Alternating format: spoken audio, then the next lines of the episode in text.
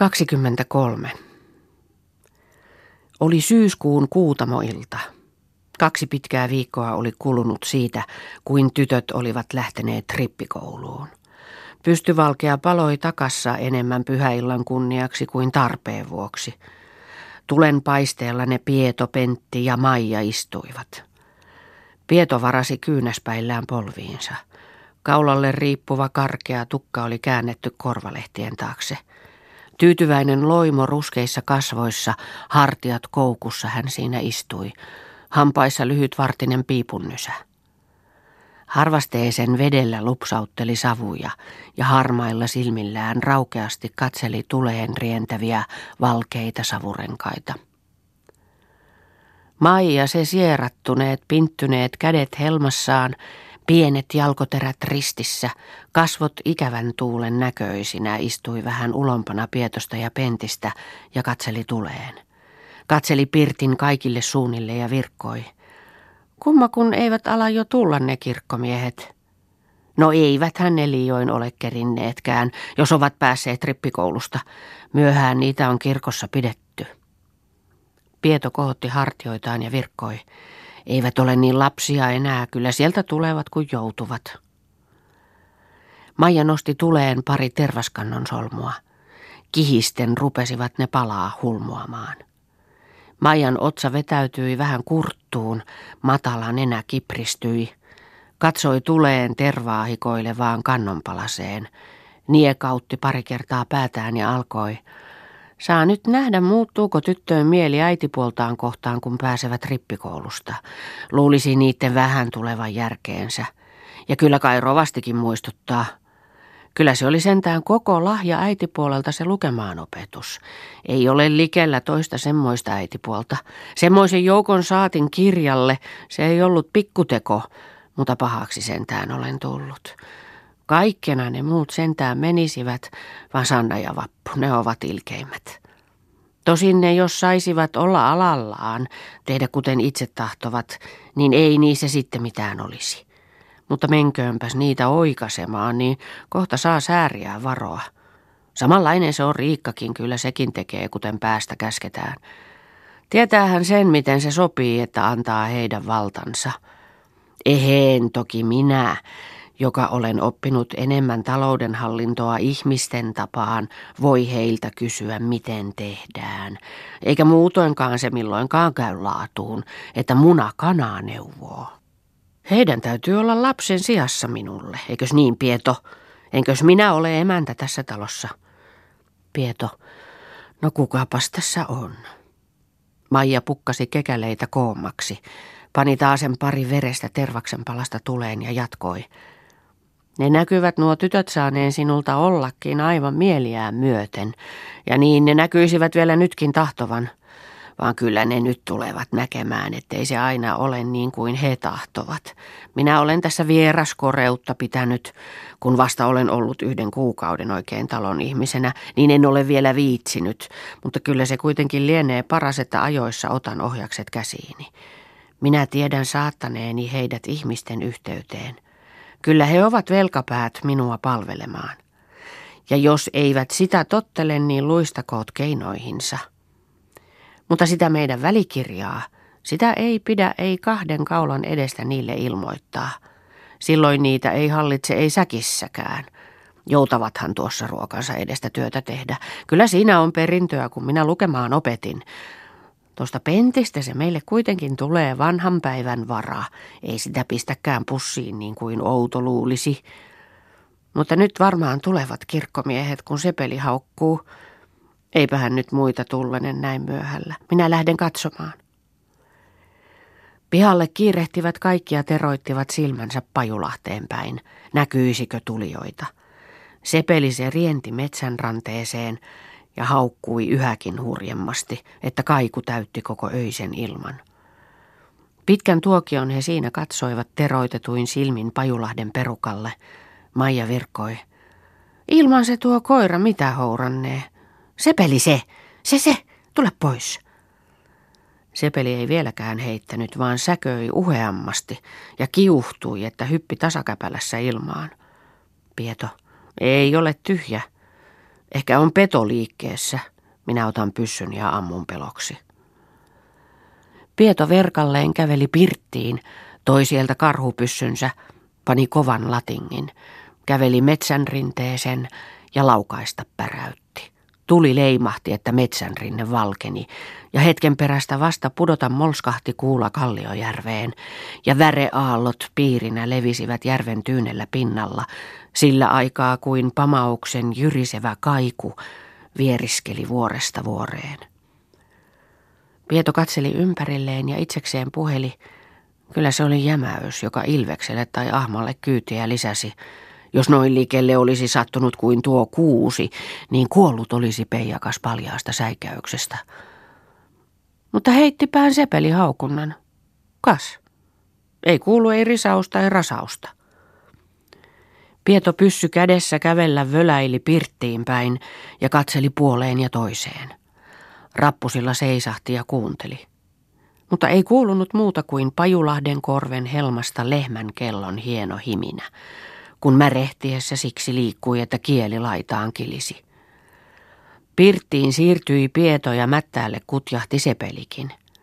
Suutaan luksautellen katsella molautteli ympärilleen, painoi vahvan turpansa käpälöilleen ja ummisti silmänsä. Pieto pani pyssynsä naulaan, virkkoi. Se oli järäys, että jos olisi se sattunut karhuun, niin tallukat olisivat taivasta kohti suoriutuneet. Lehmät kuuluivat asettuneen yöteloilleen Pajulahden kuusikkoon. Sieltä himisi kello. Maija istui pystyvalkean luona kädet polvilla, katseli kirkkain silmin pietoa. Mutta mikä se tosiaankaan oli se, jota Sepeli niin vihassa haukkui? Oikein tuntui onehkolta ja vielä nytkin luistelee ruumistani. Jos ei olisi kuutamo, niin olisi ollut hyvinkin kamakka. Hyi, ei tiedä minkälaisia petoja on liikkeessä tämmöisen salon sydämessä. Jos vielä karkulaisia tulisi, kyllä kai säikähtäisin kuoliaaksi. Samassa silmänräpäyksessä Maija nosti päänsä pystyyn, teroitti korvansa ulos. Silmät pyöristyivät ja kasvot kauhistuivat. Hyppäsi seisalleen, löi käsiään yhteen ja parahtaen lausui. Herra hyvästi siunatkoon, mikä on se ääni, joka kuuluu? Tormasi pihalle. Mutta ennen kuin Pieto kerkesi seisalleenkaan, niin Maija kauhistuen parkui ulkona, että peto on karjassa. Herra isä siunatkoon, peto on karjassa. Aivan hän tappaa jokaisen. Joudu hyvä Pieto hätään. No missä se kähjää? Joudu, joudu, Herra Jumala, sentää tuota ihmistä, kun ei päässyt liikkeelle. Oi voi, voi, voi, voi. Aivan se söi joka sorkan. Mene hyvä ruoja jo kiiremmästi. No kaikenlaista ihmistä, maailman pahennusta. Voi, voi, mikä piti tulla.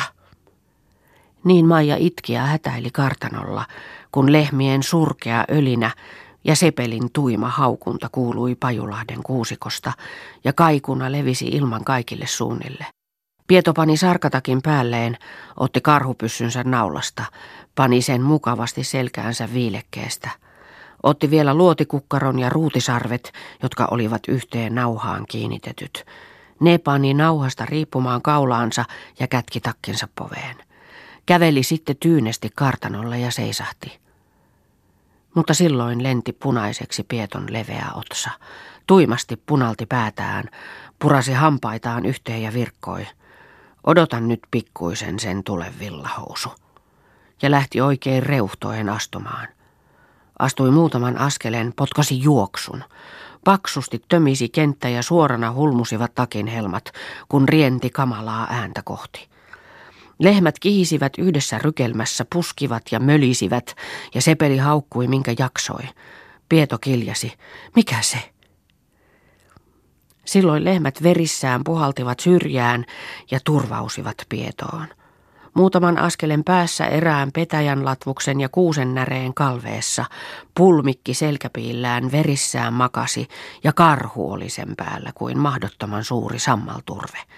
Se oli kaivanut keuhkot käsiinsä ja sydänkellarista joi lämmintä verta ja väliin mörisi kauheasti.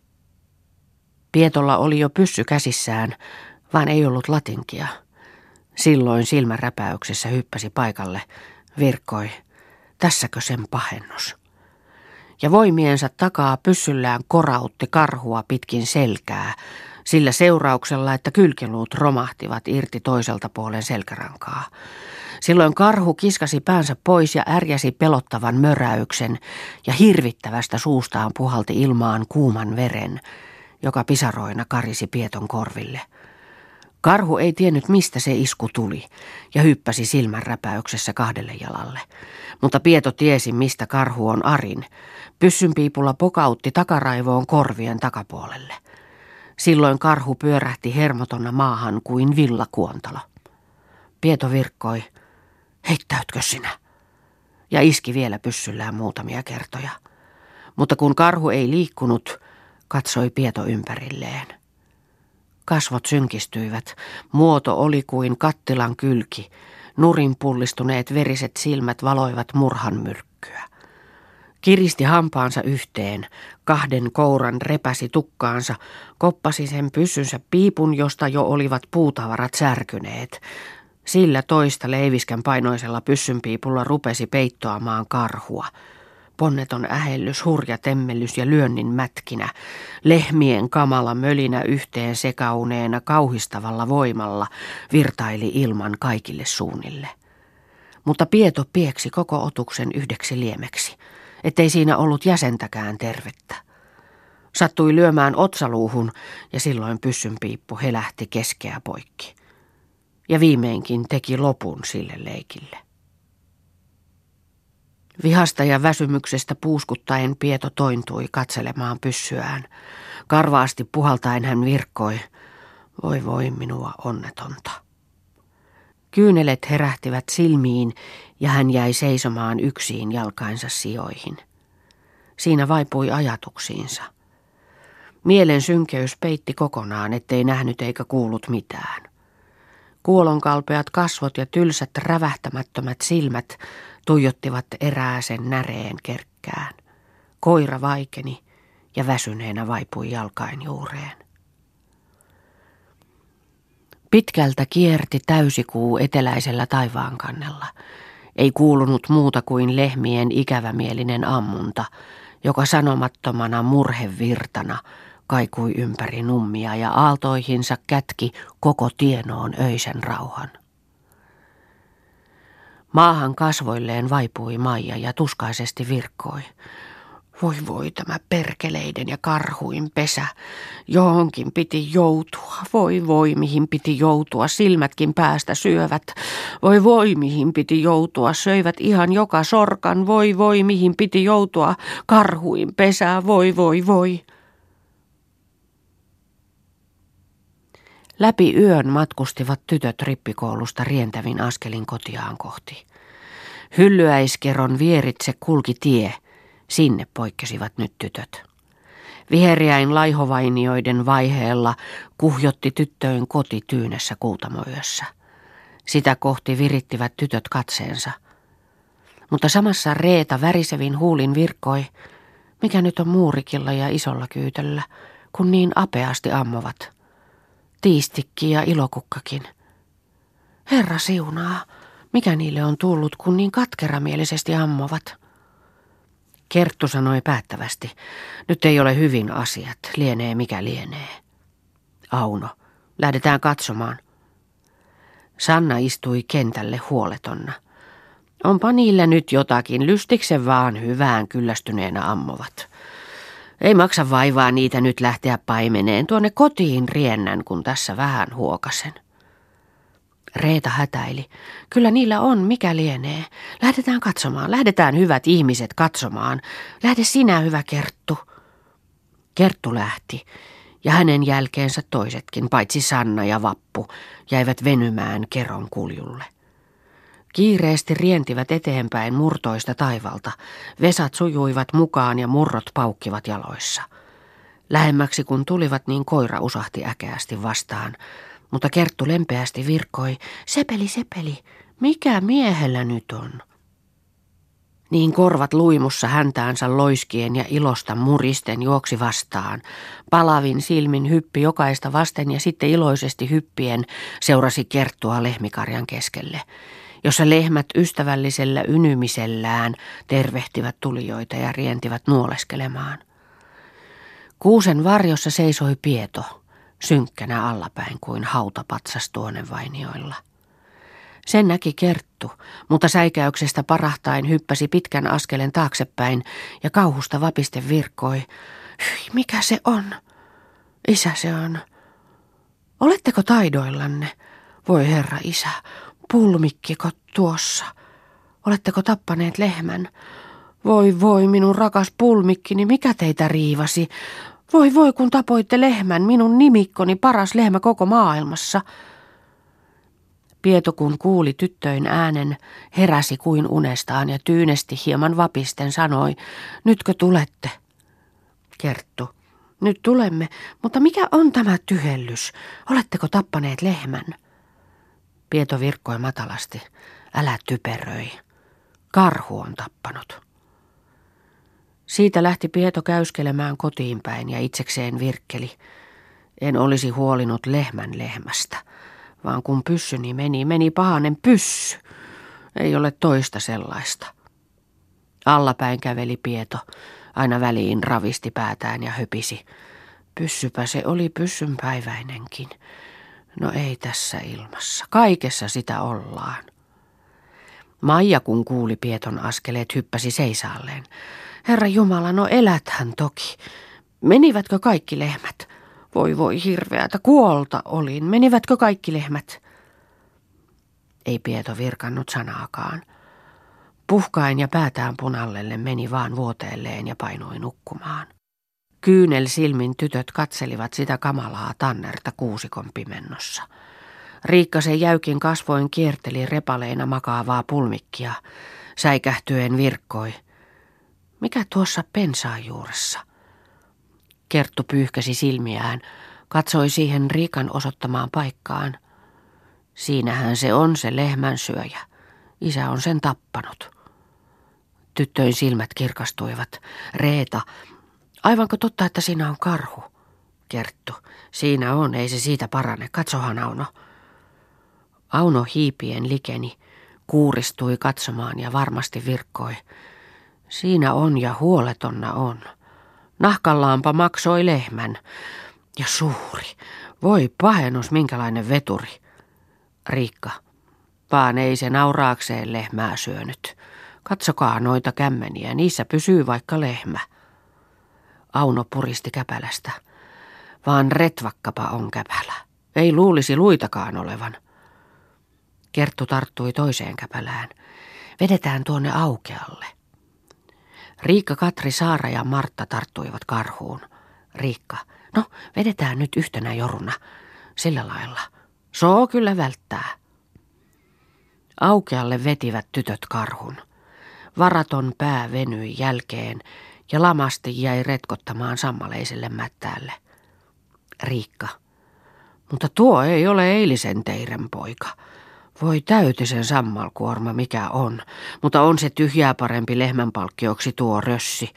On tuossa lihaakin puoleksi talvea. Auno. Ja tuo talja se lootuja maksaa. Mutta mitenkä saada kotiin tuo rykämä? Kerttu. Huudetaan Sanna ja Vappu tänne avuksi, niin kannetaan joukollaan. Tahi meneehän tuo vaikka vetämällä tämän matkan. Tänne sitä ei heitetä pikkukummassa. Auno katsoi kuusikkoon. Siellä kuuluu riskettä, kukahan siellä, ka, Sanna ja Vappu. Siinä paha kussa pahaa panetellaan. Olimme aikeessa huutamaan, mutta tulitte toki. Sanna ja Vappu astuivat konttineen toisten luokse, nykäsivät kaulalleen päähuivinsa.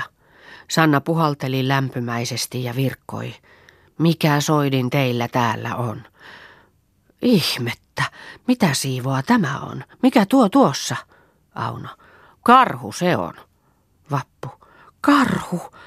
No mikä sen siihen ketisti? Sanna. Mutta mikä tuon tyhmenti, että tapatte itsensä? Kerttu. Katsopas pulmikkia tuonne kuustenpimentoon. Sanna hyppäsi katsomaan, löi käsiään yhteen. No pulmikkiko tuossa korjuussa, Herra Jumala siunatkoon. Tuon villahousun hyvää työtä.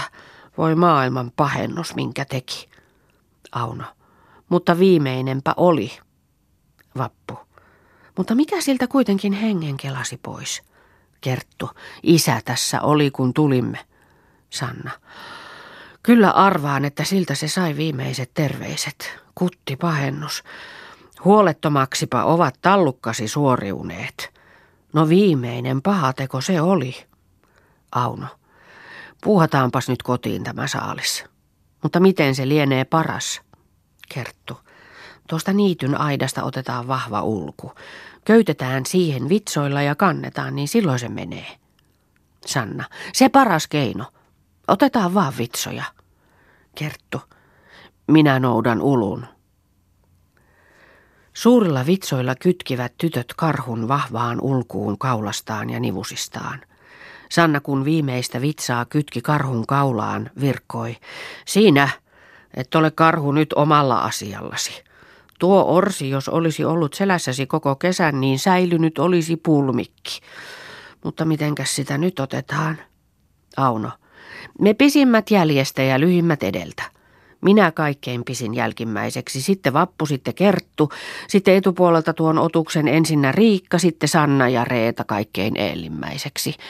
Meillä kuudella tämä kuitenkin kulkenee, vaikka hän olkoon raskaampi kuin karhu. Vappu, niin tehdään. Katri, Saara ja Martta kuljettakoot noita muita hyntteitä. So, otetaan vaan. Kerttu, otetaan vaan. No joudupas Reeta. No vieläkö sinulla ovat ne liisteriäkälät helmassasi? Heitä ne pois, saapihan noita vastakin. Reeta kahden käden vännysti hameensa helmoja kauluksen alle ja virkkoi. Kyllähän minä ne nyt tähän heittäisin. Sen matkaa kantanut, eikä niitä kovin monesta kohti saa. Eivätkä ne ole silloin kopattava, kun tarvis tulee. Ja kylläpä ne tuossa hameen mutkassa menevät, kun saa nuo helmat ylös. Sanna, säkkinä se on Reeta kaikki. Sillä pitää olla aina kotiin tullessa helma täysi, vaikka hukan sammalia, jos ei muuta sujuvaa satu löytymään. Reeta, kalu ei ole pakana. Tarttui kahden käden ulun nenään ja jatkoi. No nyt lähtemään. Ulkuun tarttuivat tytöt ja rupesivat nostaa punnistamaan. Aunon otsa punastui nostaessa ja virkkoi. Mutta se on niin ja näin, kulkeeko tämä meillä? Älkää vielä, heittäkää vielä maahan. Sanna, mikä niille nyt tuli? Kyllä tämä meidän pää tuntuu menevän. Kerttu, tulkaa Katri ja Saara nostamaan olalle, niin emme mekään jänistä. Katri ja Saara tarttuivat ulkuun. Kerttu, no nyt yhtä aikaa. No niin, nousipaan se. Vappu, täytisen ruhjake, kuin on raskas mokoma karvarulli. Mutta kyllä se nyt menee. Alkakaapa paeta edellä. Sanna, kyllä saatte tietä. Auno, mutta menkää vaan kovimpia paikkoja. Jos tämän kanssa menemme rimpiin, niin emme heti ole selvillä. Reeta, eihän tässä mitään rimpiä ole. Kohtahan tässä tulee Pajulahden tie. Auno, Mennään vaan Pajulahden tielle ihan suorimmittain. Sinne kun päästään, niin kyllä sitten mennään. Tytöt lähtivät läpi kuusikon menemään raskaine taakkoineen. Katri Saara ja Martta ottivat eväskontit ja vaatevakat ja rientivät etukynteen tietä näyttämään. Sepeli uhkealla mielin ja kirkkain silmin seurasi mukana. Kartanolle laskivat tytöt takkansa – se peli kytjähti viereen ja valppaan näköisesti heitteli katseita ympärilleen. Tytöt huohottaen seisahtivat ja katsoivat Kalliojärvelle, josta heijasti täyden kuun kirkas kuvastus, jota hieman liikutteli eilisen tuulen väreetön läikkä. Reeta se siirtyi ulomma Pajulahteen päin ja virkkoi. Kutsutaan nyt nuo lehmäraukat tänne kotiin. Trui, trui, trui, trui, trui muurikkia, trui, trui kyyttöä, trui, trui tiistikkiä, ilokukkaa, trui, tulkaa pois, tulkaa, trui, trui. Jopa ne tulevat. Tehdään suitsu. Kerttu. Tehdään suitsu joukollaan. Tuossa on puunkappaleita, sytyttäkää niitä. Minä tuon lastuja tuolta lastukkaalta. Sanna Vappu ja Riikka sylyttivät liemakan tulen pellon liepeelle. Kerttu kaati vasusta lastun törkyjä tulen päälle, että tuli peittyi törkyin alle kituroimaan. Silloin rupesi pyörteinen valkea savu pulputen kohoamaan taivasta kohti ja seisoi kuin villainen vapiseva patsas kuutamen kalpeassa valossa. Siihen kokoutuivat lehmät sen savun ympärille, katselivat terävin silmin ja pystyssä korvin pajulehdon kuusikkoon, ja tuolloin tällöin oikasivat suoraksi paksut turpansa ja päästivät murheisen ammonnan. Reeta se taputteli poskeen, kyhnösteli korvainjuuria ja puhutteli. Sinä minun muurikki kultaseni, minun ilokukkani ja kyyttömöllökkäni, älkää olko millännekään. Kiittäkää, kun sillä pääsitte. Voi voi teitä poloset, mutta kyllä ne paranevat. Riikka, mutta onpa kyytön olkapäässä haava. Ja selässäkin. Katso tuota. Auno, aivanhan on repalenna selkä. Se on mennyt auttamaan pulmikkia, niin siinä se on revityttänyt itsensä. Tuossakin aivan näkyvät kynnenjäljet, kun on ropannut kourallaan. Vappu, on tiistikilläkin kaulassa haava. Reeta, minä noudan sorkkarasvasarve voidellaan.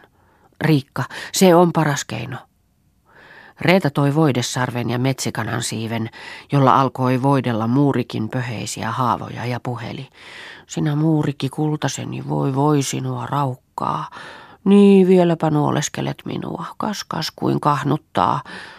Mieleenkö sinulle menee, kun minä tuolla pehmeällä siivellä hivelen? Niin kyllä se muurikki tietää, että hyvää minä teen. No nyt ilokukka, onko sinullakin? Riikka, ei siinä näy, vaan kyytössä ja tiistikissä. Kerttu, ei ole muissa kuin näissä kolmessa. Reeta astui kyytön luokse toisessa kädessä voidessarvi, toisessa metsikanan siipi. Kyyttö työnti vastaan törkeän turpansa ja alkoi tavoitella ottosia. Reeta nosti kätensä ylös, kierti sivulle ja puheli. Ei tässä ole ottosia. No no, älä nuuskikkaan. Voi voi sinua kyyttömöllykkä. Voi voi, missä pöläkässä olet ollut. No no, annahan voidellaan. No no. Älä nyt hiivistele, älä pelkää, enhän minä tee pahaa.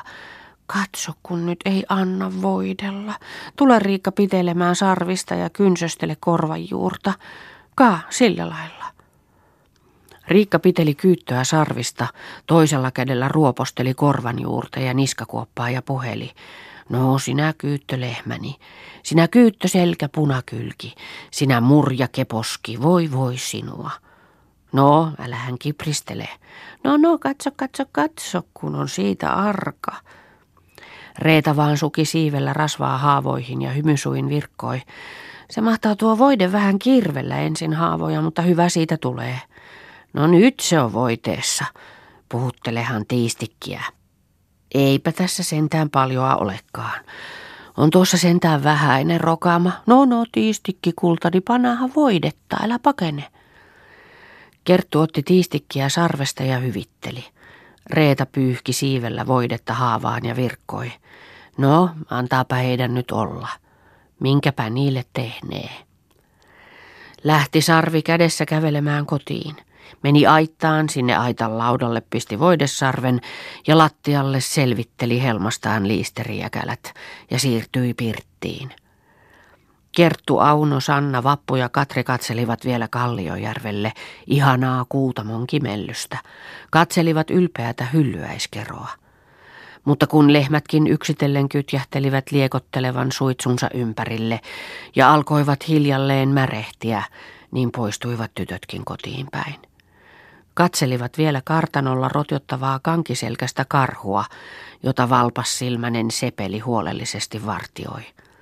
Siitä siirtyivät alakuloisina Perttiin. Maija ei tiennyt, että karhu oli kartanolla ja Pieton kanssa nukkui henki hiverinä, eikä näkynyt kirkkosaduista välittävän. Jo nukkui Saara ja Marttakin. Katri istui pystyvalkean luona ja nosteli muutamia tervaksen solmuja tuleen. Pöydällä oli valmis ruoka iltaseksi. Siihen istuivat tytöt ja ikävän tuulen näköisinä äänettöminä söivät iltasensa ja syötyään yksi kerrallaan kallistuivat vuoteelleen ja huokasten rauhoittavan huokauksen katselivat muutamia irtanaisia silmäyksiä ympärilleen ja ummistivat silmänsä. Mutta Kerttu se otti kontistaan rovastin antaman yhteisen raamatun, istahti pystyvalkeaan luokse ja aukastua raamatun laski helmaansa. Pää vaipui melkein riipuksiin, kasvot mieluisen lauhkeana, suupielet luonteassa rauhan hymyssä. Hän kirkkain silmin katseli kirjaansa, käänti yhden ja toisen lehden. Ja vasta kun pystyvalkean punertavat liekit varvenivat, ja valkoiset höytyvät tummentivat hehkuvan hiilloksen, niin Kerttu kohotti päänsä, painoi raamatun kiinni, kätensä laski helmaan raamatun päälle ja syvästi levollisena katseli vielä hetken hupenevaa ja tummuvaa hiillosta.